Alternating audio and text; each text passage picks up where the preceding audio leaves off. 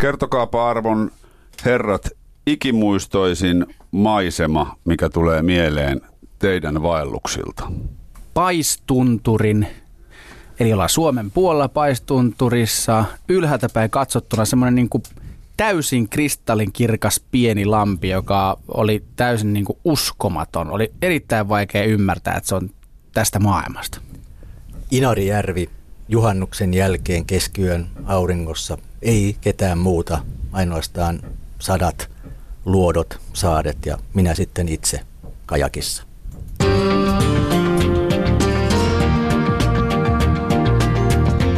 Ylepuheessa Peltsin kesäperjantai.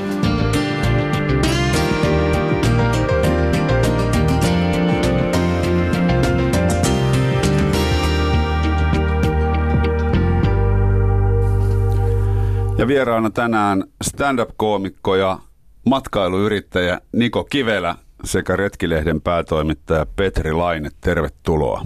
Kiitos.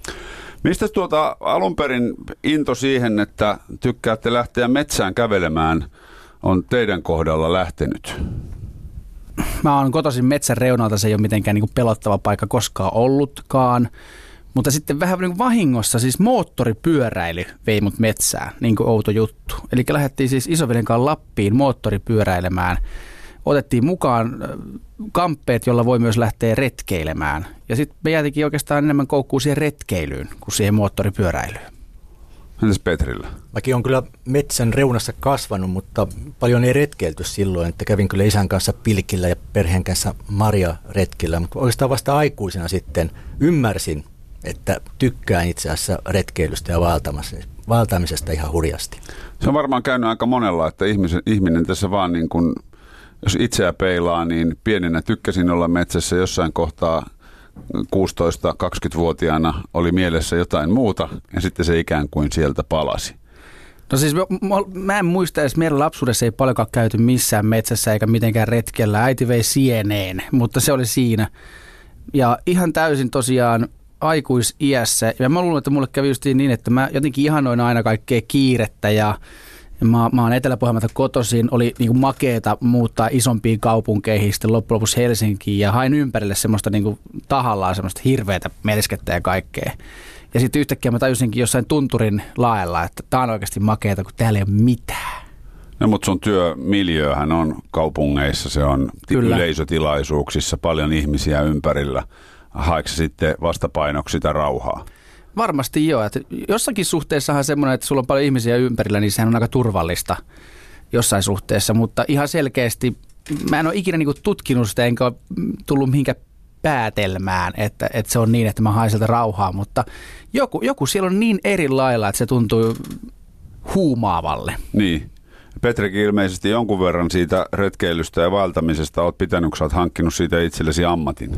Kyllä, kyllä. Sitten on, kun oikein tajusin, että kuinka, kuinka hieno, hieno laji se on, että siellä luonnossa voi, voi olla, se ei vaadi mitään – se nykyisin, kun on työ aika vaativaa ja perhekin vie jonkin verran aikaa, niin se luonnossa hienoa se rauha on myös sitä tosiaan, että se ei vaadi mitään. Se ei kysy sinulta mitään, se ei kyseenalaista mitään, se ei ole kiinnostunut sinusta pätkääkään. Niin, niin. No mitä, mitä tuolla sanalla vaellus, mitä se ylipäätänsä on? Mulle se tarkoittaa semmoista ehkä päämäärätöntä kävelyä luonnossa. Eli mä nautin siitä niin, eli vaellus minulle tarkoittaa sitä, että ei välttämättä ole edes kohdetta eikä, eikä paluu aikaa mihinkään, vaan lähdetään vaan, lähdetään vaan vaeltamaan niin kuin itse kanssa. Ja mä tein sen yleensä, yleensä kuitenkin isovelen kanssa, että mulla on kaveri, se auttaa. Se, se on mulle vaellusta. No miten pitkään reissuun te olette yleensä varautunut, kun tämmöiselle matkalle lähdetään? Viisi päivää viikko on tämmöinen. Joo.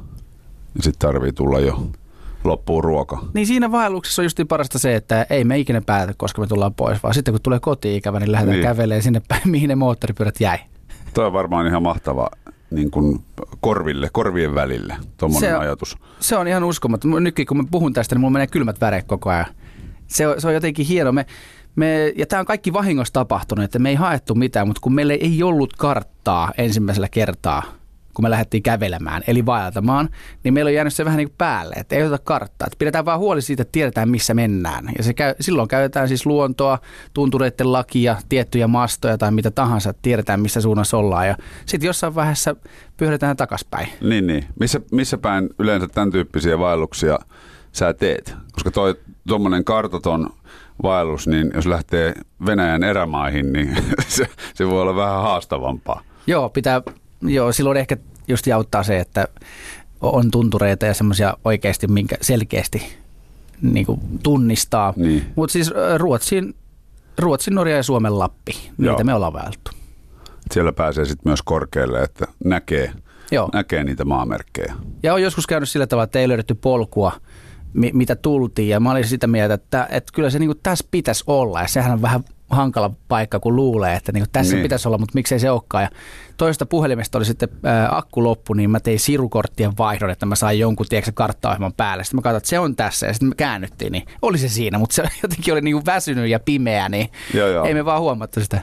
Mutta toihan vaatii niin kuin henkisesti jonkun latautumisen, koska joku saattaisi ahdistua siitä, että ei tiedä missä on. Joku voisi olla eksyksissä. Joo, Joo. Se, mä, mä ymmärrän sen, mutta meille se on nautinto. Joo. Lähinnä se, että justin, että on eksyksissä. Miltä Petrin korvaan tuommoinen nautinto kuulostaa? Mä kyllä suosittelisin kaikille kartan mukaanottoa. Ja... niin mäkin. Joo, älkää nyt, älkää nyt mua kuunnelko tässä, mä vaan kerroin omista kokemuksista. Myös kompassia. Ei kannata luottaa sen matkapuhelimen karttatoimintoihin, jos ollaan kunnolla erämaassa. Että, että turvallisuus on kuitenkin niin kuin lähtökohta, että silloin kun jos ollaan väsyneitä, niin kuin äsken olitte ja, ja ei ole karttaa, niin silloin on myös mahdollisuus, että tapahtuu jotakin ei-toivottua. Ehdottomasti, ja meillä on myös semmoinen, me ollaan veljeksiä, me tunnetaan toisemme todella hyvin, niin jos näkee esimerkiksi toinen väsynyt ja ottaa puukon, niin toinen sanoo, että et käytä puukkoa, jolloin toinen ei alkaa niin inttää vastaan. Eli tämä on semmoinen yksi sääntö, mitä me käytetään. Että sä et käytä nyt puukkoa, sä oot niin väsynyt. Ihan tämmöisen yksinkertaisen, justiin sen takia, että sitä vahinkoa ei saa sattua siellä keskellä, ei mitään, varsinkin ollaan ilman karttaa. Täytyy sen verran nyt myöntää, että kyllä mulla kompassi siellä on siellä rinkassa, mutta mä en tiedä, onko mä ottanut sitä vielä esille. Hätävarana. Joo, joo, ehdottomasti. Ei, ei, ei saa tyhmä kuitenkaan. Niin, niin. No minkälaisia, mitä Petrille vaellus? No tässä puhuttiin vähän, että mitä se vaeltaminen on, niin aika monillehan se on myös sitä, että on, lähdetään pisteestä A ja mennään pisteeseen B. Se kestää sen viisi päivää viikon ja edetään tämmöisiä keppireittejä. Ja, mutta mä oon myös vähän sillä linjoilla, että, niin kun, että – kannattaa mennä reittien ulkopuolelle, lähteä johonkin muuhun. Mä kyllä katson kartasta jonkun sopivan näköisen paikan ja menen sinne ja perustaan esimerkiksi sinne semmoinen perusleiri, teltat pystyyn. Siellä voi vaan haahuilla, tuijotella sitä jokea, tuijotella ylöspäin, jos ollaan Norjassa tai Ruotsissa, voi vähän käydä ylhäällä jossakin jäätiköllä – tuijotella taas johonkin alaspäin ja sen tyyppinen niin kuin haahuilu ja, ja siellä ajan viettäminen on, on mulle sitä tärkeintä, että ei niinkään se, että pitää tietty määrä kilometrejä kävellä päivässä tai olla tietty määrä päiviä.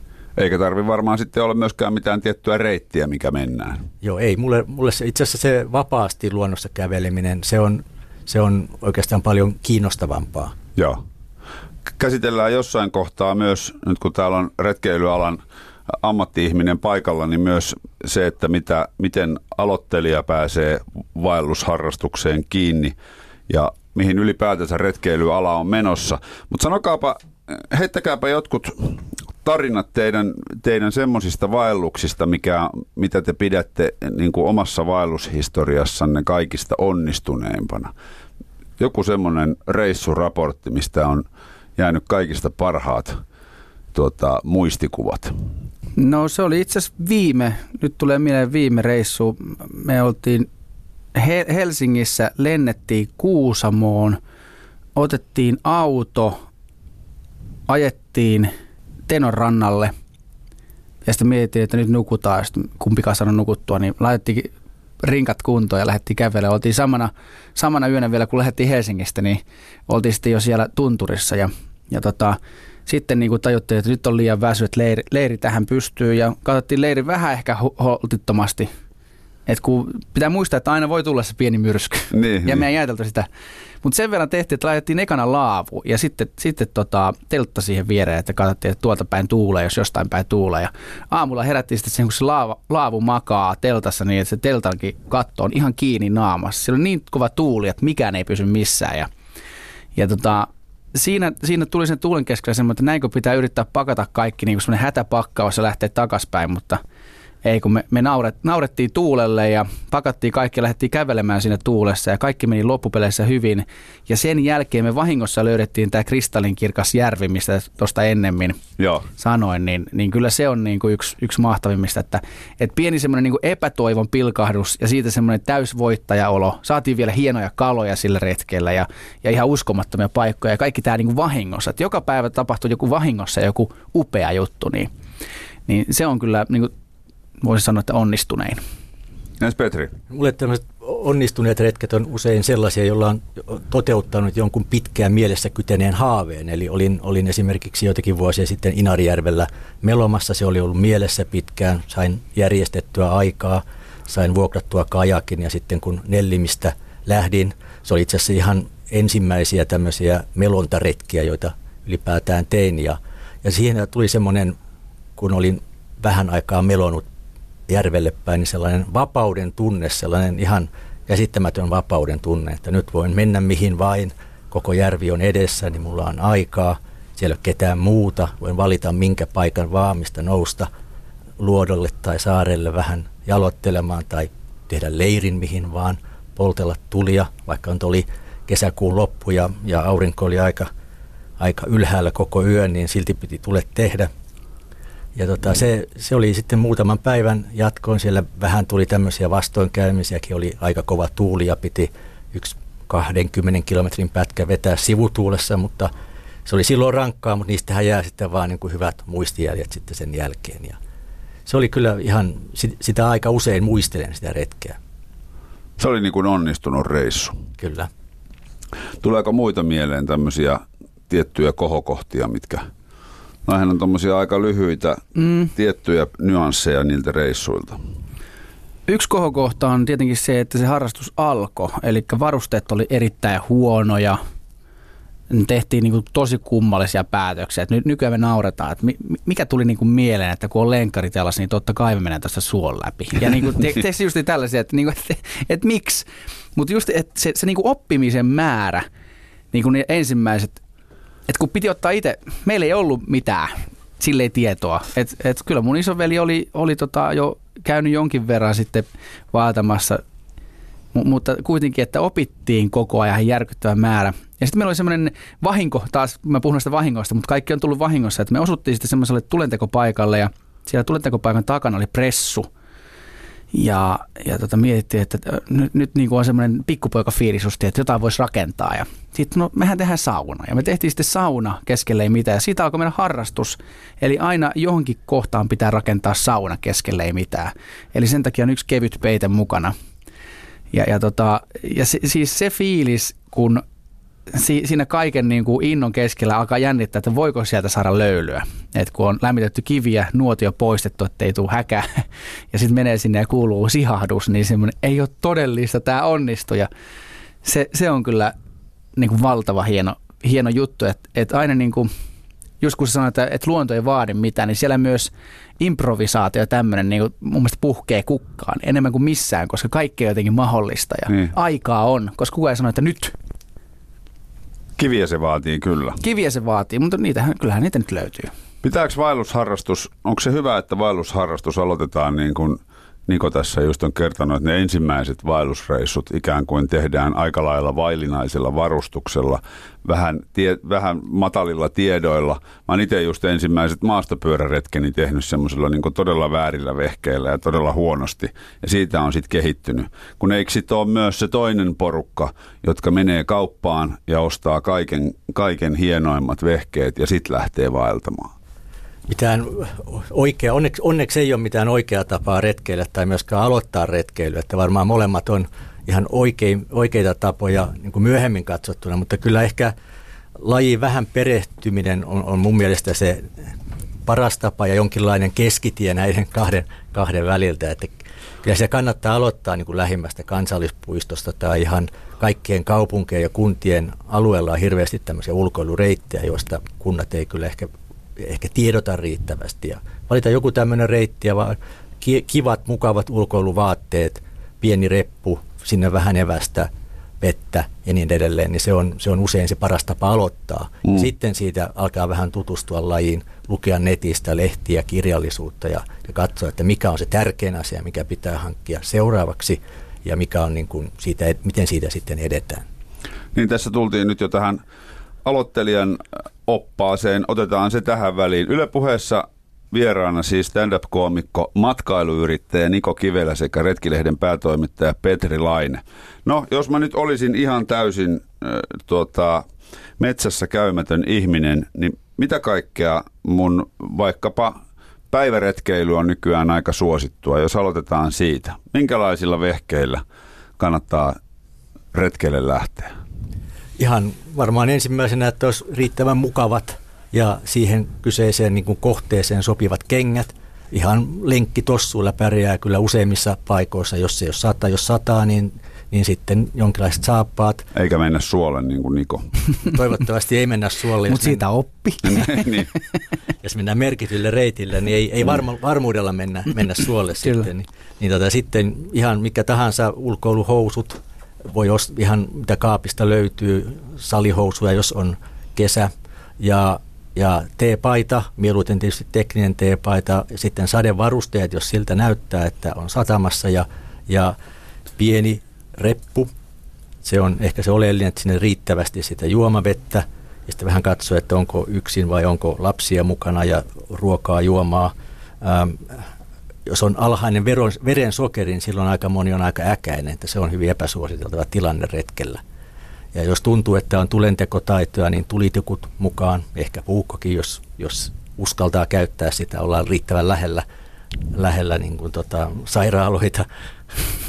ja, ja sitten se reitin valinta, että se on semmoinen riittävän pikkusen haastava, kannattaa ehkä valita pikkusen haastavampi, kun kokee jaksavansa, koska ihminen kyllä jaksaa kävelläkin ja pärjää aika, aika paljon pidemmälläkin matkalla kuin ehkä, ehkä uskoo, uskaltaa. Niin se kansallispuistot tuossa jo mainitsit, eli nehän on oiva paikka aloittaa. Merkityt reitit on hyviä ja, ja turvallisia.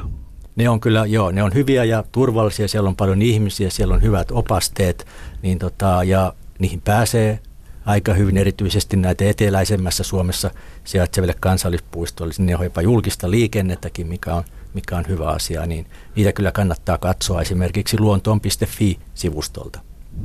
No toihan, ei, toihan kuulostaa aika yksinkertaiselta sitten loppujen lopuksi. Tekeekö, osataanko siitä myös tehdä vaikeaa? Kyllä siitä osataan tehdä todellakin vaikeaa. Jos erehtyy lukemaan erilaisia keskustelupalstoja, niin huomaa, että on retkeillyt koko ikänsä ihan väärin. Väärin että siellä, on, siellä on monenlaista neuvoa ja, ja niin kuin, niin kuin tota, itseään asiantuntevaksi väittäjää, mutta pitää muistaa, että ei ole mitään oikeaa tapaa retkeillä tai vaeltaa, että kukin sitten päättää, päättää itse sen oikean tavansa. Minäkin niin kuin aluksi vaelsin tavalla, joka, joka ei ollut musta sitten lopulta oikea, ja sitten kun tajusin, että pitää tehdä tämmöisiä, niin kuin mennä pois reiteiltä ja tehdä perusleirejä ja, ja vähän haahuilla ja katsella siellä, niin sitten vasta löysin oman tapani, tapani retkeillä. Joo. Tuossa tota, mm, ainakin tässä lähistöllä, missä nyt ollaan täällä Pasilassa, niin se on aika mahtava tuommoiset kansallispuistot ja muut, jos etsii semmoisen paikan, että sä et voi, niinku, että sä menet sinne niinku sisälle. Sä tiedät, että joka, joka niinku kulmassa löytyy reitti, että ei voi periaatteessa eksyä, niin silloin voi kokeilla just sitä, että, että menee vaan sinne. Mm. Ja eikä mietikään, niinku sitä, ei mietikään, mihin on menossa, vaan miettii, mitä sun ympärillä on. Se on muista mahtavaa. Sä, näkee, sä näet, miten yhtäkkiä metsä saattaa muuttua. Sä yhtäkkiä huomaat, että bio, biologian tunnilla op, opiskeltiin tota, että nyt ollaan tämmöisessä metsässä ja kaikki tämä. Niin siellä kyllä herää semmoinen uusi ja semmoinen unohdettu tota, kyky nauttia ja, ja tietää metsästä. Niin se ruokkii ja avaa aisteja ihan eri tavalla kuin Kyllä. Se, se, mikä on ihmisen rakentamaa. Joo, ja yhtäkkiä yhtäkkiä monimutkaisetkin asiat on yksinkertaisia ja siellä saattaa löytää vastauksia johonkin, johonkin asioihin, joita on kipuillut omassa kodissaan viikkoja, niin siellä se on niin. yhtäkkiä sille, että totta kai se tehdään näin. Ja usein näiden ä, aistihavaintojen niin kuin saaminen vaatii sitä, että pysähtyy. Pysähtyy hetkeksi, istahtaa vaikka kannon nokkaan ja kuuntelee ja katselee. Niin silloin niistä saa vielä enemmän kuin, että olisi koko ajan kävelisiä Useinhan silloin katsellaan jalkoihin, ettei kompastu kiveihin tai juurakkoihin. Se istuminen Kyllä. ja pysähtyminen, sitä ainakin suosittelen. Ehdottomasti. Eikä se varmaan kaupunkien lähistöillä tapahtuvissa tai olevissa metsissä niin haittaa, että siinä istuessa sieltä joku ihmisen tuottama äänikin kuuluu. Ei mua ainakaan haittaa, haittaa yhtään. Se on ihan luonnollista sekin. Koska tuota, tässä nyt näitä etelän lähipuistoja, niin niin kyllä toi Turun moottoritien ääni aika hyvin sen Nuuksion kansallispuistonkin kattaa sillä Niin. matalalla hurinalla. Mutta se tuo turvallisuutta sitten. Tietää, Niin. niin. Ei tässä kuitenkaan niin kaukana olla. Mutta Nuuksiostakin löytyy mahtavia, mahtavia paikkoja. Ja just sillä tavalla, että jos vaikka kävelee reittiä pitkään ja tekee ihan pienen piston sinne vähän, vähän syvemmälle metsään, niin kyllä sieltä, sieltä saa ihan fiiliksiä Niin, kyllä. niin. Tuossa puhuttiin noista varusteista, mi- minkä tyyppisiä, kuinka, kuinka laadukkaissa ja viimeisen päälle olevissa varusteissa Niko Kivelä tänä päivänä vaeltaa. No siis mulla on tietyt niin lempi, lempivaatteet, mitä käytetään. Eli ihan, ihan perusvaellushousut. Sitten on hyvät sade, sadevaatteet, johon panostin muutama vuosi sitten. Ja, ja sitten et osaa käyttää sadevaatteita, koska alussa just kun alkoi vähän ripsimää, niin oli sitä mieltä, että no mä tässä kävelen, että ei se nyt mitään. Ja sitten huomaa, että sun takki on märkä. Niin, niin eh, ehkä se on siinä, että niin kuin osaa käyttää niitä, että kun tosiaan näyttää, että alkaa sataa, niin laittaa ennemmin ne päälle käyttää vähän aikaa siihen, niin kaikki on sen jälkeen paljon mukavampaa. Ja kengät on sellaiset kahdeksan vuotta vanhat Salomonit, joita mä pelkään, että koska ne hajoaa, koska ne on parhaat. Mutta Joo. kaikki tuntuu hyvälle. Se on Joo. niinku just niin, sä sanot, että mukavat niin. Kaikki tuntuu hyvälle ja, ja, ja tota, mulla on semmoiset aina lempivaatteet, mitä mä laitan, aina samat. Joo. Mutta toihan sotii hienosti tätä kertakäyttökulttuuria vastaan. Niin, sekin vielä. En mä ole ajatellutkaan. Mähän teen tässä vallan hyvää. Niin, niin kun itse olen jotenkin ajatellut, että kun kaikki, kaikki pursuu uutta koko ajan, että olisi kiva, että mulla olisi vaellushousut, jotka on kulkenut mun mukana viimeiset 20 vuotta. Mm. Se, tai kengät, tai mikä tahansa Kyllä. muu vaatekappale. Se jotenkin niin te- tekee hyvää mieltä. Kyllä, ehdottomasti. Ja mulle se tuo taas sen, että mä tiedän, miten, mä tiedän minkästä ne on, niin sekin tuo vähän turvallisuutta. Että. Niin, Luulen, että vaelluspiireissä toi ajatus kyllä on aika, aika vahva nykyisin, että tämä ekologinen kulma tulee monille mieleen, mieleen siinä, että ei haluta käyttää vaikkapa vaatteita, jossa, joiden valmistuksessa on käytetty jotain ympäristöä tuhovia kemikaaleja tai vastaavaa. Ja siinä nimenomaan tämä pitkäikäisyys on myöskin tärkeää, että pyritään ostamaan laadukkaat kengät, laadukkaat sadeasut, laadukkaat housut, niin jotka kestää sitten mahdollisesti jopa sen 20 vuotta. ja hoidetaan niitä ja osataan itse korjata, jos, jos tulee joku häikkä.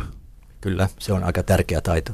Tämmöistä pientä, mä olen ymmärtänyt, että tämä tämmöinen retkeilyvälineiden huolto ja, ja niiden säätäminen ja korjaaminen on ihan niin kuin oma taiteenlajinsa ja jopa kans niin kuin semmoinen nostava, nostava ilmiö. Se on kyllä joo, se on, jos sitä voi tehdä hyvinkin isonkin asian, jos haluaa siihen perehtyä, mutta tietyt perustaidot kannattaa opetella, lähinnä miten kengät huolletaan, huolletaan ja hoidetaan ja, ja niin edelleen, miten pestään, minkälaisilla aineilla pestään kalvovaatteet ja niin edelleen. Sitä kannattaa vähän perehtyä niin, niin että siitä tulee sitten pitkäikäisiä. Mm.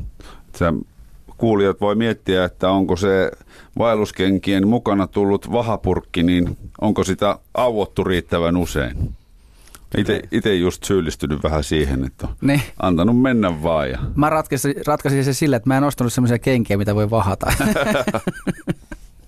Niin, Mutta se, mut sekin käy, hei ihmiset, sekin käy, että et, ei tarvitse ottaa niin tosissaan kuitenkaan, varsinkaan alussa. Retkeily ei mun mielestä vaadi tosiaan mitään, että kaikilla on kyllä kaapissa semmoista vermeet, millä voi aloittaa mm. retkeily. Ja, ja tota, hyvä esimerkki siitä, tuossa pari viikkoa sitten kävin Kuusamossa, niin retkeilin poikani kanssa sillä tavalla, että lähdettiin yhä, yhtäkkiä vaan vesi, vesipullo mukaan, se on se tärkeä. Ja, ja sitten tota, puhuttiinkin siinä sitten, kun käveltiin semmoisen vaaran, vaaran päälle, että jos, jos tulee niinku hätä, niin täällä on kuitenkin yllättävän paljon myös syötävää, että ei tänne nyt niinku kuoleet. Kyllä sitä ihminen pärjää. niin luonnosta syötävää. Mitä, Niin. mitä kaikkea sieltä löytyy? No ei kun miettii vaan, että kaikki, suurin osa Suomen lehdistä ja kaikista mahdollisista, niitähän voi kuitenkin syödä. Niin, Ja, ja tota, ihan, ihan neulasista lähtien, että jos oikeasti on kova hätä, niin että kyllä, kyllä pitää olla niin kuin oikeasti pahasti asiat, että jos ei niin kuin pärjää, pärjää. Niin, Mutta vettä pitää muistaa. Se on niin kuin, se myös, sehän pää menee jumiin, jos sä et juo tarpeeksi vettä. Et Pää on tosi tärkeä siellä retkeilyllä. Pitää, Niin on se- pitää juoda vettä, vaikka ei oikein ole sellainen olokaan, että pitää juoda vettä. silloin tulee virheet, jos alkaa aistit harhailla. Kyllä. Tuota, miten paljon nykyään näkee tai törmäätte vielä semmoiseen vaelluskulttuuriin, näihin vanhan liiton vehkeisiin, kun kaivaa 70-luvulta, 80-luvulta jonkun retkeilyalan lehden, niin siellä on, on kontion kumisaampaat ja farkut jalassa ja semmoinen vanha, vanha kunnon putkirinkka ja, ja, ja lippalakki päässä. Täm, tämmöiseen varustepolitiikkaan. Farkkuja en muista koskaan nähneeni, mutta kaikkea muuta, mitä luettelin, niin on kyllä nähnyt. Että kyllä heitä vielä on. Siihen kuuluu vielä semmoinen vanha mehukatti pullo tuossa, jossa, joka on otettu uuteen käyttöön vesi, vesipulloksi. Että kyllä Joo. heitä vielä siellä näkyy erityisesti tämmöisillä perinteisillä vaellusalueilla jossakin Itä-Lapin Kairo, Kairoissa heitä vielä liikkuu. Joo. Mulle tulee mieleen semmoinen pariskunta, ranskalainen pariskunta juurikin tuolla Nuuksiossa tuli vastaan, niin heillä oli kyllä todella hyvät kengät. Oli niinku semmoinen kevät-talvi ja niillä oli farkut ja näki kaukaa, että niillä on kylmä. Joo. Sitten mä sanoin, että, niin kuin, että voinko auttaa. Ei, ei voi, että onko nuotiopaikkaa. Niin mä sanoin, että no meillä oli äsken tuossa nuotio, niin mä voin sytyttää uudelleen. Ja sitten se mies sanoi hiljaa, okei. Okay. niin se varmaan halusi näyttää vaimolle, että kyllä tämä tästä. Mutta. niin. Oliko silloin, kun farkkuja vaelluksilla käytettiin, niin oliko se semmoista aikaa, että, että ei ollut sitten tietoa paremmasta? Mä luulen, että se oli aikaa 70-luvulla esimerkiksi, että ihmiset ei vaan halunneet tai ehkä ei ollut taloudellisesti mahdollista ostaa aina tiettyihin, niin. tiettyihin tarkoituksiin niin kuin uusia housuja. Veikkaan, että Suomessa esimerkiksi 70-luvulla käytiin paljon rippileirejä har- harrastettiin tuolla vaellusleireinä suoritettiin. Ja kyllä silloin varmaan suurimmalla osalla näistä nuorista pojista ja tytöistä niin oli farkut jalassa, kun kävelivät. Joo. Joo, ne, ne, ne ei kyllä siihen toimintaan ole ehkä se ihan kaikista optimaalisin housu. Ei kyllä ole. Vaikka muuten siis parkkuhan on yllättävän hyvä, yllättävän ison lämpötilaskaalan mm. kestää. Ja sitten olihan noin rinkat, jos vanhaa rinkkaa sovittaa, niin niiden istuvuus selkään on jotain eri luokkaa kuin nämä nykyrinkat. Joo, kyllä, kyllä se materiaalit on kehittyneet aivan valtavasti 2000-luvun aikana, että ne on keventyneet ja samaan aikaan myöskin niin kuin vahvistuneet. Ja kyllä nykyvaelta ja retkeilijä myös vaatii aika paljon mukavampaa touhua, mukavampia varusteita ja vaatteita kuin vielä oli joitakin kymmeniä vuosia sitten. Mm. Tietysti jos reissut on lyhyitä, niin rinkan käyttökin saattaa olla ylimitotettua, jos rinkalla nyt tarkoitetaan isoa kuljetuslaitetta. Joo, kyllä. Ja itse asiassa isompien rinkkojen myynti onkin aika lailla vähän vähentynyt ja ihmiset ostaa yhä enemmän pieniä ää, päiväret, päiväretkille sopivia tai viikonloppuretkille sopivia reppuja. Onko se suuntaus, mihin tämä retkeilyala on tällä hetkellä menossa? No kyllä se näyttää siltä, että puhu, jotkut puhuu tämmöisestä ää, pistäytymisretkeilystäkin, että pistäydytään siellä, siellä luonnossa ja Varmaan toinen osa sitä on, että ihmisillä on niin monenlaisia rooleja siinä harrastuksessaan. Ei ainoastaan retkeillä, vaan käydään perjantai-iltana vähän joogaamassa ja lauantaina polkujuoksemassa ja sunnuntaina ehkä sitten melomassa tai retkeilyssä. Että ihmiset haluaa harrastaa yhä useampia asioita. Niin ja pistäytymisretki, se saattaa olla sitä, että asutaan kämpässä ja tehdään siitä sitten vaelluksia tai reissuja. Joo, se on myös sitä, että ollaan, ollaan sillä alueella ja sitten on kämppä tai, tai jopa hotellihuone tai mikä vaan ja sitten tehdään siitä erilaisia pistoja sinne luontoon. Että kyllä ihmiset vaatii aika lailla enemmän mukavuutta, mukavuutta kuin aiemmin. Siinä voisi ehkä vähän katsoa taas tuonne Ruotsiin, jossa, jossa on aina retkeilty vähän mukavammin. Siellähän tämä heidän tupaverkostonsa nojautuu siihen, että siellä on palveluja, siellä on tupa isäntä tai emäntä, joka voi myydä – niin kuin ruokatarpeita tai, tai jopa olutta. Ja veikkaan, että Suomessakin, jos siihen ryhdyttäisiin, niin sille tulisi aika lailla, aika lailla enemmän kannatusta. Ruotsissa myös, mikä on ehkä musta outoa, niin mä olen saunonut enemmän ruotsalaisissa niin kuin, niin kuin näiden tupien yhteydessä kuin koskaan Suomessa, koska Suomessa saunaverkostoa on vähän vähennetty, koska kuka veisi ne polttopuut sinne tai se on kallista, metsähallituksella ei siihen varaa. Ruotsissa siitä maksetaan hitusen, siellä on isäntä tai emäntä, joka sen hoitaa ja silloin se järjestyy. Kaikki ei ole niin kuin Niko, että tekee oman saunan. ei kannatakaan, siihen saattaa hyvinkin mennä kaksi päivää. niin. Silloin pitää olla vain enemmän aikaa. Mutta ei varmaan tuommoinen jostain tietystä tukikohdasta retkien tai vaellusten tekeminen ole yhtään sen huonompi asia. Se nyt on vaan yleisen tai niin kuin suuntaus. Se on suuntaus ja tosiaan siinähän ei ole mitään, mitään oikeaa, oikeaa tai, tai väärää tapaa. Että monilla mm. vaan kokee, että ei ole aikaa viettää sitä viikkoa aina kerrallaan tai, tai perhetilanne on sellainen, että pitää tyytyä vähän ehkä lyhyempiin retkiin. Ja se on, se on helpompaa. Siis jos miettii, että viikoksi pitäisi lähteä luontoon, miettiä omat ruokatarpeet viikoksi, sadevarusteet, yöpymiset, teltat, makupussit, makualustat, kaikki se tavara, ruoanlaitto välineineen ja saada ne vielä sen painoiseksi, että niitä jaksaa sen viikon kantaa, niin sehän vaatii perehtymistä ja, ja aika paljonkin suunnittelua. Se vaatii tosi paljon perehtymistä, jos, jos ei ole siihen kokemusta ja, ja tota, se onkin itse asiassa kiinnostavaa tuo, tuo paino, kun mainitsit, tämmöinen, myöskin tämmöinen ultralight retkeily on kovasti suosiossa nykyisin, missä pyritään, pyritään. Ylipäätään retkeilyssä on erilaisia tämmöisiä niin kuin alakategorioita, vähän kuin jossain musiikissa on eri alagenrejä, joita ihmiset sitten harrastaa, joka tuo vähän lisämerkitystä siihen harrastukseen. Mm. Joo, mulla on joskus tuota terveisiä vaan Halenin Samille, niin Sami sanoi, että hän viilaa sen verran tätä painoa, että hän ei edes hammasharjaa auta vaellukselle mukaan. Ja mä sanoin, että tohon mä vedän kyllä sen gramman viilauksen rajan, että mulle tulee taas sitten niin kuin sä sanoit, Niko, että tulee pönttö menee sekaisin, jos ei saa vettä, niin mulle mennessä se aamulla saa pestä hampaita. Tai... Joo, pitää olla ehdottomasti. Jokuhan niin. sahaa hammasarja puoliksi. Joo, joo. Se on niin puolet kevyempi. Niin, tai porailee reikiä siihen. Joo, mulle ja mun on vähän sama, että kerran me lähdettiin jälleen kerran, vähän niin kuin muisti, kun velini sanoi, että netistä muistaakseni näin, että täällä päin on järvi. Joo. Ja lähdettiin kävelemään, tiedettiin, että matka on aika moinen. Sitten mä ajattelin yllättää mun isoveljen sillä tavalla, että kun me ollaan siellä perillä, niin mä laitan omaan rinkkaan kahdeksan kaljaa, joka on tosi fiksua. Ja tota, mutta hikoilin sen verran sitten enemmän, mutta ei sinne mitään. Päästiin perille, niin isoveljen oli miettinyt saman. Se yllätti myös minut, niin meillähän on oikein mukavasti olla siellä muutama päivä siellä. Ja löydettiin vielä se niin, järvi, niin. Joka, joka oli kans mahtava. Se oli tota, että me, meillä perustuu tosi paljon siihen, että mm, pysytään semmoisella etäisyydellä kuitenkin, että jos ruoka loppuu, niin ei, ei tule ongelma, mutta se perustuu meillä siihen, että on pakko saada kalaa. Joo. Ja tota, tämä oli just tämä, kun otettiin niitä oluita mukaan, niin ikimuistettava siitä, että me löydettiin tosiaan kristallikirkas jälleen järvi, joka oli mahtavalla paikalla. Pikkasen jäämeren tuulet jopa ylsi sinne, että siellä oli jo vähän erilainen, erilainen meininki. Ja, ja mä kalastin vähän ylhäältä päin ja kun ei tuulu yhtään, niin näki, miten mm-hmm. paljon siellä oli rautoa. Siis sitä oli järkyttävä määrä.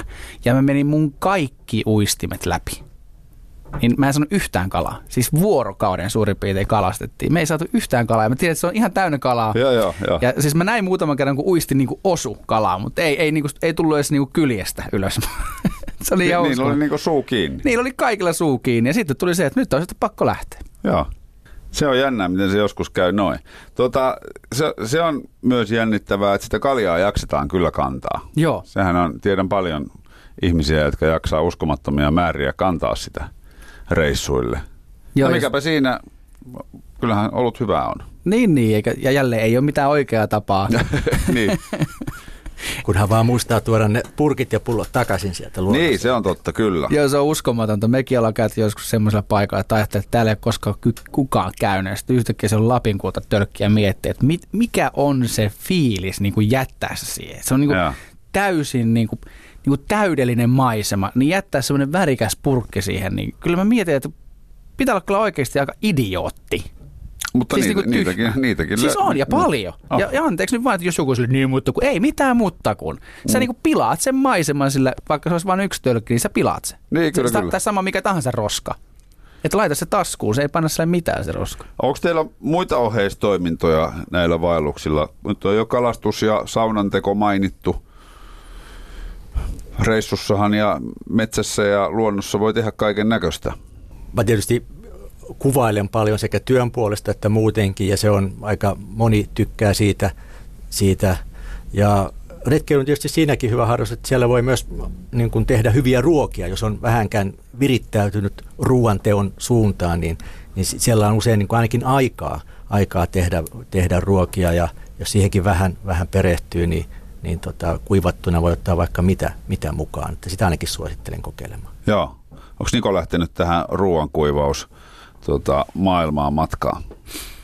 En, en ole kyllä opiskella. Mulla on vähän silleen, että paha tilanne, kun mun isoveljeni on piru hyvä tekemään ne kalat ja muut siellä tunturissa, niin, niin tota, mä en ole sitten... Se vaan keskityt kalastamiseen ja syömiseen. Mä tota, joo, Joo. Ja kaikkeen muuhun ohe- oheistoimintaa. Siellä just, että kun on aikaa, niin mun mielestä on kiva ensinnäkin tehdä leiri ihan tip-top. Se on yksi ehdoton, ehdoton niin harrastus siellä sisällä. Niin. Ja sitten silleen, niin, laittaa se ympäristö jotenkin silleen, ei muokata, mutta jotenkin, että se on semmoinen niin kuin, niin kuin hakee semmoista täydellisyyttä, minkä siihen voi silloin luoda. Niin se on, se on musta tosi kivaa. Joo.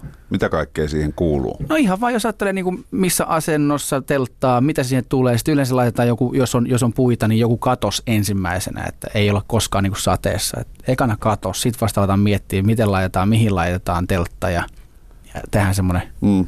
niin, kuin, niin, kuin niin täydellinen leiri kuin ollaan voi. Ja se on niin kuin tosi kivaa, koska silloin keskitytään vaan siihen. Mutta enemmän äh, vaelluskäyttäytyjiä, että teette hienolle paikalle just ton leiriä ja ootte siinä pitkään? Vai onko teillä sitä, että kymmenen kilsaa tänään tohon suuntaan, leiri johonkin, seuraavana päivänä leiri puretaan ja seuraamaan? Molempia olen, olen kokeillut kyllä ja molempia aina silloin tällöin harrastaa, mutta enemmän juuri se, että se leiri pystyy hienolle paikalle ja tota, sitten siitä tehdä pieniä retkiä ympäristöön, niin se on kyllä mulle kaikkein paras ja Joo. antava juttu. Mekin mietitään aina että tehdään noin, mutta me ollaan sitä malttamattomia, että yleensä se menee siihen, että se on se yksi yö ja sitten kuitenkin puretaan se leiri ja vaihdetaan paikkaa. Seuraavaan paikkaan. Joo. Että, joo. Mä itse voisin kuvitella olevani just tollanen. Mä miettisin kanssa, että mä haluaisin olla jossain paikassa. Mun haave on aina, että voi tehdä pitkänkin matkan, kunhan siellä määr, määrän päässä on jotain, missä viihtyy sitten useamman tovin. Ja kyllä se, kyllä se, se kalastus varmaan olisi Mm. se suurin, suurin kärpänen. Ja se, siinä, että kun se ilman karttaa, siinä ei tietenkään mitään sillä tavalla järkeä, mutta mikä siinä on mahtavinta on se, että ne, ne paikat tulee yllätyksenä. Et sitten kun just nousee jonkin tunturin päälle, niin sä näet sieltä, herra kato minkä näköinen järvi. Joo, joo. Sä meet sinne, saat sieltä kalan, niin sehän on ne mahtavaa, kun sitä ei ole suunniteltu. Mhm. Se kaikki on niin koko ajan ylimääräistä hienoa, mikä tapahtuu. Joo. Siinä on varmaan jotain alkukantaista myös. Niin, niin kyllä. Sitten sä oot siellä sun veljen kanssa alasti uit siinä jääkylmässä vedessä ja ootte alkukantaisesti. Kyllä. Meillä on muuten semmoisia muita hyviä sääntöjä, on semmoiset, kun ollaan veljeksiä, niin silloinhan niin on helppo tapella. Niin me keksittiin, me keksittiin kaksi vuotta sitten erittäin hyvä tapa, millä tavalla ei tule enää tappelua vaelluksella. Se toimii tällä tavalla, että heti kun näkee, että toisella meinaa mennä hermo. Sehän voi olla tosi pientä, siellä kun ollaan niin kuin väsyneitä ja kävelty 18 kilometriä. Niin sitten silleen, että näkee, niin saman tien huutaa toiselle näin. Älä huuda mulle koko ajan. Niin silloin toinen taas tietää. Nyt on joku niin kuin vinossa. Sitten me otetaan pieni me vaan kävellään niin kuin 200 metriä toisesta erossa. Kyllä sitten taas tuntee, kun ei vituteta, vituteta enää. Sitten me, me mennään taas niin kuin lähekkäin. Kysytään, mitä kuuluu. niin, niin, niin. Tuo, tuo on kyllä hyvä. Noin niitä keinoja syntyy. Kyllä. Koska ei siellä nyt viitti ruveta sitten taas hienoa lomaa tuhraamaan semmoiseen taist- jatkuvaan taisteluunkaan. No kun just se, että jos menee hermo, niin sitten oikeastaan loppujen lopuksi menee vain hermo siihen, että meni hermo. Niin, niin. Että se tu- turhautuneisuus tuleekin siitä, että miksi, mistä mä ensinnäkään. Mä en edes muista, mistä mä suutuin alun perin, mutta sitten siitä, kun on vielä iso veri, siitä tulee semmoinen valtataistelu, että mä en ainakaan anna periksi. Joo. Niin sen takia me kehitettiin tämmöinen, tämä on erittäin, saa kyllä käyttää. Et saman tien kun näkee, että toisella näkyy joku inho, niin, niin kuin saman tien peli poikki. Mulla on aina suklaapatukka valmiina, että jos kaverilta näyttää vähän niin kuin hermo menevän, niin ensimmäiseksi mä työnnän niin kuin sokeria suuhun, että katsotaan sitten uudelleen, kun on verensokeri vähän noussut. Se on erittäin hyvä. Niin, tulee hyvä mieli vielä, pikku lahja siitä. Niin. Minkälainen maa Suomi on vaeltajan näkökulmasta? Niko sanoit, että teette paljon Norjaan reissuja. Mutta jos, jos ollaan tässä satavuotiaassa Suomessa, minkälainen on? Reittejä on ainakin paljon. Suomi on todella mahtava maa retkeilyyn, että reittejä, paikkoja, alueita, kohteita on, on, on todella, todella paljon ja niitä niin kuin löytyy ihan aloittelijoille ja on vaativia kohteita, on metsäisiä kohteita, on tunturisia kohteita, on vesikohteita ja on todella paljon. Että vaihtoehtoja löytyy. Oletteko te käynyt näitä perinteisiä, klassisia vaellusreittejä, vaikkapa Kevon reittiä, Karhun kierrosta, Hettapallasta, tämän tyyppisiä? Joitakin olen käynyt jo, esimerkiksi karhun kierroksen olen käynyt kyllä. Joo. Mä oon kiertänyt pienen karhun kierroksen. Mun poikani kysyi, että mm, kuusivuotislahjaksi, syntymäpäivälahjaksi. Mä kysyin, että mitä haluat, niin sanoin, että hän haluaa kirjoittaa karhunkierroksen. Mä sanoin, että et, et saa, koska me ei ehitä. Niin sitten, no käykö pieni karhunkierros? Käy. Niin sen mä oon, mutta muita mä en ole kyllä kiertänyt. No mites, oliko, tarttuko pieneen ihmiseen vaellusvietti? Siis todellakin, joo. Ja sitten se parasta on se, että mä ajattelin vähän niin kuin koetella häntä ja pakkasin hänellekin siis repun tämmöisen niin kuin lasten rinkaan ja laitoin sinne ihan niin nesteitä ja muuta, että se paino, niin eihän siis siinä vaiheessa, kun oltiin kävelty, niin kyllä mä olin silleen, että huilataanko. Joo. Et todellakin.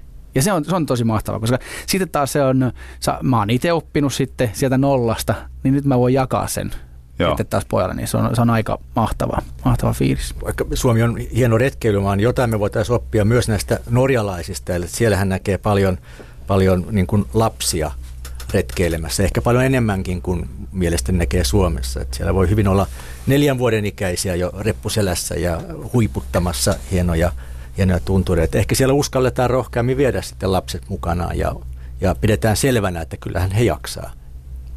Joo, ihan varmasti.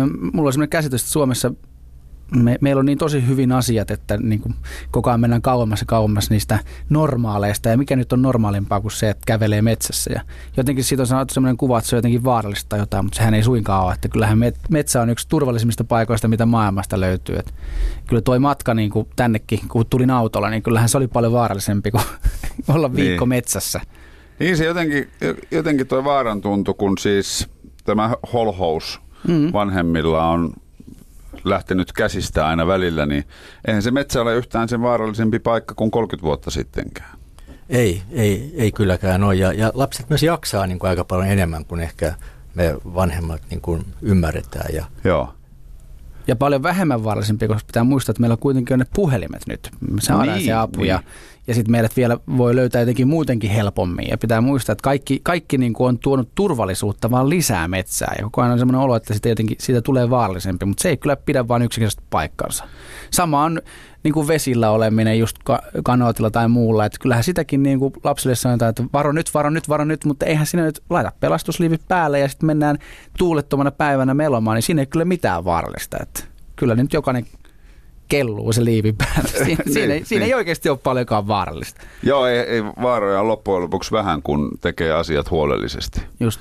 Eli siis kuusivuotias on jaksanut aivan heittämällä äh, vetää sen, ka- se on pieni karhunkierros on 12 kilsaa suunnilleen. Joo, Kahdeksan tai kaksi, jompikumpi.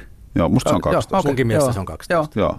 Niin, niin tämä vaan niin kuin mittapuuna, että Joo. jos miettii, että lapsi jaksaa huomattavasti enemmän kuin Moni, moni lapsihan saattaa 200 metrin päästä jo sanoa, että ei jaksa, mutta sehän Se ei, liity pidä siihen, paikkaansa. joo, se ei liity lihaksiin. Se on liittyy- eri en jaksa. Se, se mieleen. Ja hän ei saanut päättää, mihin suuntaan mennään. Niin. Mutta siinä pienen karhunkierroksen lopussa, miten päin me mentiin, oli se 406 porrasta vai mitä se onkaan. Ja me vahingossa mentiin vielä vähän ö, 100 porrasta ekstraa, kun me mentiin ekana pätkä tuota karhunkierrosta vahingossa. Niin, niin, niin siinäkin niin kyllä siellä päällä, niin mun, mä sanon, että pikku tauko, kun pikkumies oli kyllä jatkamassa vaan matkaa. Joo. Yle puheessa vieraana stand-up-koomikko ja matkailuyrittäjä Niko Kivelä sekä Retkilehden päätoimittaja Petri Laine. Nyt Niko, tästä sun matkailuyrittäjyydestä on nyt kaikki sun tuota, stand-up-keikoilla käyneet tuhannet ja tuhannet sun fanit ihmettelee, että mikä helvetin Niin. matkailuryrittäjä. Niin se on jännä suakin naurattaa, kun sä sanot sen. Niin. se, kun, heti kun on koomikko ja tekee jotain muuta, se on vitsi. niin. Joo, siis no tämähän tulee ihan puhtaasti siitä, että, että just se niinku, ihastus siihen luontoon on niinku koko ajan läsnä. Eli Mm. mm. sitten Kuusamossa oli semmoinen paikka, johon vaan jälleen kerran vahinkoja sattuu. Eli menin moikkaamaan ihmisiä, ihmisiä ja, ja tota, sitten sai kuulla, että paikka, missä mä niinku seison, on, on myytävänä. Ja, no siitä sitten helppoa ei ollut kyllä tehdä niitä kauppoja. Ja Ei ollut helppoa, mutta, mutta nyt lopputulos on se, että omistan tosiaan Kuusamon, Kuusamosta semmoisen matkailupaikan, josta on muun muassa helppo justiin mennä karhun kierrokselle ja, ja helppo lähteä kalaan ja helppo lähteä metsälle. niin. Ja se on niin puhtaasti vain sen takia, että, että bisneksenä, no kukaan ei tietenkään nähnyt siinä mitään järkeä, enkä minäkään. Mutta kun mä ajattelin, että jos se, eli tämä pariskunta, joka piti sitä, oli jäämässä eläkkeelle Joo. niin nythän siinä oli semmoinen vaara, että se vaan jää, se Niin, paikka. Elikkä, tai sitten se nostaa joku, siinä oli joku ulkomaalainen tyyppi, joka oli ostamassa sitä, niin sitten mä ajattelin sitäkin, että jos se ei sitten onnistukaan, niin se oli niin rikas, että se vaan jättää sen. Niin, Ja mun mielestä se oli- sinne. Niin, että se, se oli mun mielestä taas niin maaginen paikka ja siinä on tosi hyvä fiilis yksinkertaisesti sillä töyräällä, missä mä seisoin. Että tämä pitää saada niinku jatkumaan. Ja, ja se on niinku silleen edullinen paikka, että siinä on justiin periaatteena se, että kuka tahansa voi niin kuin majoittua sinne ja se ei ole ainakaan rahasta kiinni, sen mä lupaan. Ja, ja se, on oikein, se on mahtava paikka ja, ja se, se luonto siellä on, no tuntureita sieltä ei löydy, mutta rukatunturi Niin, no, niin, mutta Tuntureita voi tehdä. Niin, Niin, voi niin. niin. Kaataa puut ja ei vaan, ei vaiskaan, en ota kantaa. Mutta siis kuitenkin, että se, se on niinku se matkailuyritys, se yritys on vähän siinä, matkailupaikka. Mä omistan Joo. matkailupaikan. Kyllä, kyllä, kyllä, kyllä. No, mutta onhan toi tavallaan niin kuin rohkeata lähteä tuommoiseen, kuinka paljon sä nyt itse sitten suoritat siellä asioita vai onko sulla siellä No henkilökunta, mun suoritus on se, tekee? että mä teen niin paljon stand-up-keikkaa kuin voi, että mä pystyn rahoittamaan sen paikan. Totuus on se, että kaikki rahat on uponnut sinne. Me, me ollaan hankittu sinne poroja ja sitten Joo. ihmiset pääsee poroajelulle ja sitten me ollaan hankittu sinne vähän, vähän muitakin niin kuin eläinten paikkoja. Ja toivottavasti siellä on kohta lampaita ja muitakin possuja, kanoja. Joo. Ja, ja tota, se, se on, oli, oli kyllä hyppy tuntemattomaan, mutta mä oon tosi fiiliksi siitä. Ihan vaan sen takia, että sitten kun mä näen siellä jonkun pariskunnan tai perheen tai ryhmän, siellä kävi rippikoululaisia, niin kaikki käy sitten kiittämässä, että onpa hieno paikka. Niin se, se on se paras palkka, kun ne sanoo, että onpa hieno paikka. Joo. Millä mielin Petri kuuntelee tämmöistä hyppyä tuntemattomaa? Tosi hyvillä mielin. Tuo luontomatkailu ja sen kehittäminen on, on niin kuin todella tärkeää nyt 2000-luvulla. Että mieluummin kymmenen tämmöistä luontomatkailuyritystä kuin yksi kaivos sinne, sinne Kuusamon seuduille. Niin, niin. Ja siinä on, siinä on semmoinenkin ehkä vähän oma lehmä, josta tosiaan kun mä aloitin retkeilyn aikuisiässä nollasta ilman tietoa, niin toi, toi kans helpottaa toi mun paikka vähän sitä niin kuin luontoon menemistä. Eli si, siitä voi ottaa sitten kajakin tai veneen, mennä järvelle turvallisesti. Ja sitten siellä on myös niin kuin opastusta, miten tämä tehdään ja sitten onget vielä käteen, niin sittenhän me ollaan jo tosi luonnossa. Ja tämä kaikki tapahtuu sille, että voi ajaa autolla ja jättää auto parkkiin ja sitten nukkua ihan sängyssä, jos, jos se telttailu tuntuu jotenkin vaikealta. Ja, niin myös semmoinen, että, että mun, mun ammatti stand-up-koomikkona on tuottaa ihmisille yksinkertaisesti naurua. Se on mun työ. Mm. Jos mä saa niitä nauramaan, niin mä oon tehnyt huonosti työni.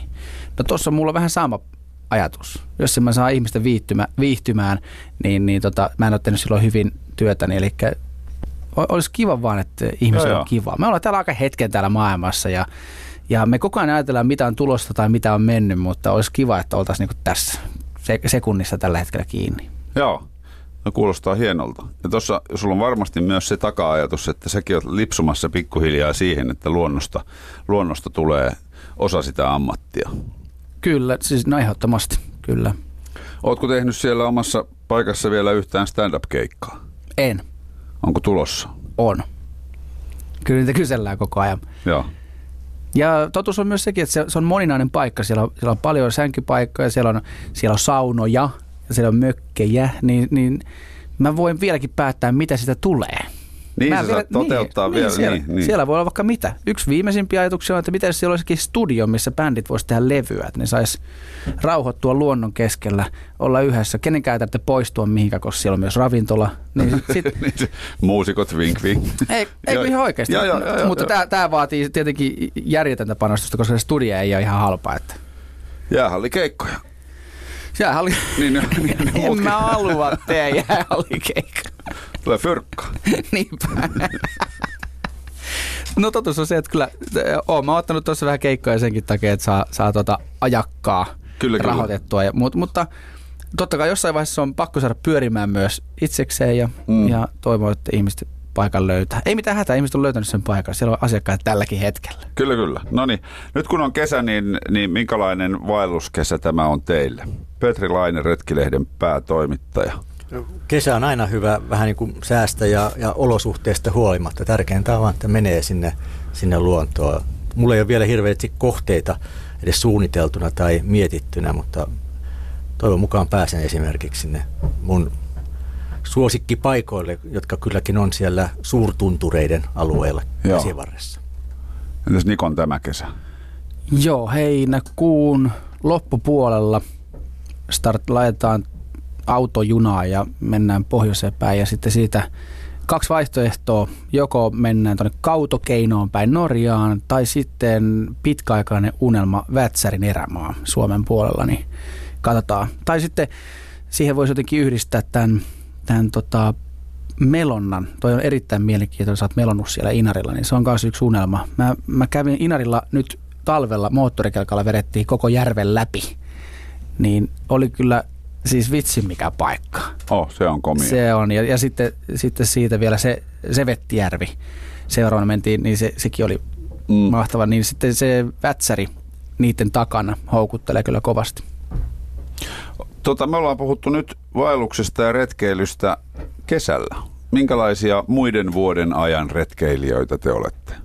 Kaamoskin on oikein hyvää aikaa retkeille. Se on itse asiassa siinä mielessä niin kuin erinomaista aikaa, että jos tuntee olevansa vähän väsynyt tai kaamos iskee niin kuin silmät lurpalleen, niin silloin se ul- ulkoilu voi auttaa siinäkin. Että oikeastaan ei ole mitään oikeaa, oikeinta tai parasta kautta retkeillä, vaan, vaan jokaisena kautena voi retkeillä, myös mm. talvella mm. tietenkin sitten. Näin on tosi kauniita ne kaamoksen siniset hetket, mitä on aamulla se tunnin pari ja sitten on se hetken valosa, jos, jos on sitäkään ja sitten se auringon lasku. Kyllä, niistä kannattaa kyllä nauttia. Silloin se tuntuu niin kuin, niin kuin jotenkin arvokkaalta, kun se on niin lyhyt se hetki. Niin. Ja se nimenomaan helpottaa kyllä sitä oloa, kun sen ajan saa olla ulkona. Kyllä. Tietysti nuo työt monella häiritsee se on joo, se on vähän aktiviteettia. Valitettavaa, mutta kyllä aika hyvin ihmiset on niin kuin ehkä tiedostaneet sen, että, että se ei, ei vaellukselle voi lähteä muillakin kuin parina viikkona elokuussa. Mm.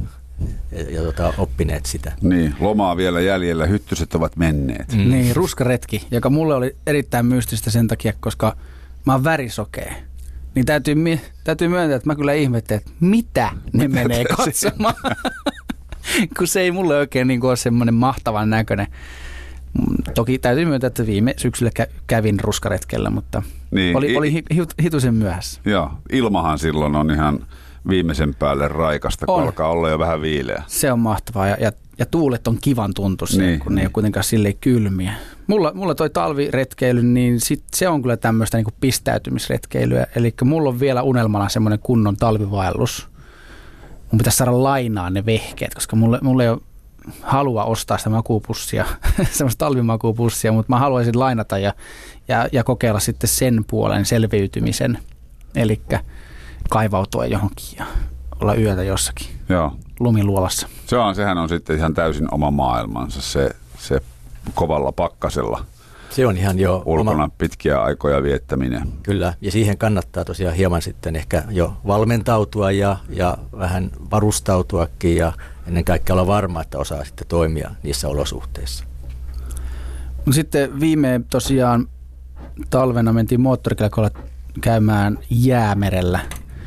Niin mä pidän sitäkin sillä tavalla retkeilyn, että siinä niin kuin se pysähtyminen sinne luontoon ja sitten sattui vielä semmoinen käsittämätön, että me, me, me suunniteltiin, että nyt ajetaan toi yö sen takia, että jos nähtäisi revontulia, niin kuinka ollakaan juuri siinä yönä loimahti oikein kunnolla, kun se taivas niin repesi. Ja mäkään olen, mä oon nähnyt muutaman kerran revontulia, mutta en semmosia. Ja se oli kyllä, mm, se on vähän sama kuin ne kaamosajat, että kun ne on aika mystisiä, niitä on vaikea selittää. Ja, mutta siellä myös ymmärtää sen, että minkä takia muinaiset – niin kuin serkkumme, niin, niin miettii, että ne on jotain Jumalan väliintuloja tai jotain, koska nehän on aika pysäyttäviä on, hetkiä, on. niin kaikki, kaikki. Ja sitten, että ne pelkäs oikeasti, että nouseeko se aurinko huomenna, niin kyllä mä senkin ymmärrän, kun se niin. käy vaan siellä moikkaamassa, että Joo, tai ker- ollenkaan. kerran kun semmoisen kunnon revontulen näkee, niin ymmärtää, minkä takia Aasiasta tullaan niitä tänne ihmettelemään. Joo.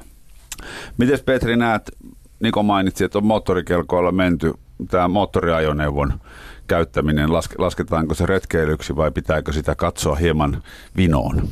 Ei pidä katsoa vinoa. Kaikkihan me jollakin kulkuvälinä, useimmat meistä jollakin kulkuvälinä menee esimerkiksi Lappiin, käyttää sitten junaa, lentokonetta tai, tai autoa. Että eihän se, ei sinäkään ole ihan, ihan oikeaa. Jotkut tietysti vähän paheksuu sitä meteliä, mikä kelkoista tulee, mutta toisaalta ymmärtääkseni melkein kaikki talvivaeltajatkin mielellään hiihtelee sitten niin kuin moottorikelkka kelkkojen tekemällä reitillä ja jäljellä, koska se on niin paljon helpompaa, että Että Joo. Ei siinäkään ole mitään vaaraa kyllä. Samoin näin tämä uusi oma villitykseni moottorikelkalla reitillä, tällä fatbikeilla ajaminen, niin kyllä sekin jonkun painetun uran vaatii, että Mä oon itse asiassa kuullut aika paljonkin niitä tarinoita, että noi por- poromiehet tai muut, jos ne näkee hiihtäjän jossain keskellä ei mitään, niin ne käy kysyä monesti, että tarvitko apua, että mihin olet menossa. Että ne. Joo. ajaa sitten semmoisen pienen painaamaan siihen, että joskus, joskus niinkin päin, että, että ennen kuin alkaa väittelee vastaan, niin kannattaa miettiä, mitä hyötyä mm. voi olla. Ja onhan siis moottorikelkka myös väline, jolla ihminen, joka ei nyt välttämättä pysty kävelemään sellaisia määriä, niin pääsee sitten paikkoihin, mihin ei muuten olisi mahdollista. Joo, ilman muuta, että se, Se mahdollistaa paljon sitten. Helppo tässä hyväkuntoisena Niin, henkilönä Juuri näin. selitellä, että kyllä sinne kävellen olisi pitänyt mennä, kuulkaapa. ja, ja sitten myös se, että, pitää, että jos tuolla irto, irtolumessa, niin eihän siellä nyt kukaan kävele kyllä yhtään mihinkään, että hiihtämällä ja ja sitten mä oon päässyt moottorikelkalla kuitenkin semmoisiin paikkoihin, mihin mä en mitenkään pääs muuten tuntureiden päälle ja, just, ja sitten nauttimaan. Ei se ole sillä tavalla nautinto, niin kuin olla se moottorikelkan päällä sillä tunturin päällä, vaan silloin se moottorikelkka jätetään siihen kävellä hetken matkaa ja sitten kuunnellaan taas, kun ei kuulu mitään. Että Niin. on se kuitenkin käsi kädessä. Niin ja on- kyllähän sitten tota, onhan sillä kelkallakin kiva ajaa, mutta ei niinku turhaa, että ei sillä, sillä niinku tunturia ympäri. Niin. Kyllähän Joo, tätäkin esiintyy paljon tätä niinku rällä, On. rälläämistä ja ja sehän sitä meteliä sitten. Koska kohan ne sähköistyy ne moottorikelkat sitä odotellessa. Niinpä. Niin. Mun Norja, Norjassa se on tehty sillä tavalla, että siellä on niin järkyttävät sakot, jos sä meet reitiltä, Niin. se on viisi tonnia vai mitä se on. Ja jos sä meet keskustan läpi moottorikelkalla 10 000 sakkoa, mutta kun Suomessa on vähän silleen, että ei saa, niin kuka nyt sitä sitten kuuntelisi? Niin. Kunnon sakkoa vaan peliin, niin ei tule rälläyksiä sitten. Hei, kiitoksia Niko Kivelä ja Petri Laine, kun kävitte kylässä ja hyviä reissuja. Kiitos. Samoin. Kiitos. Kiitos.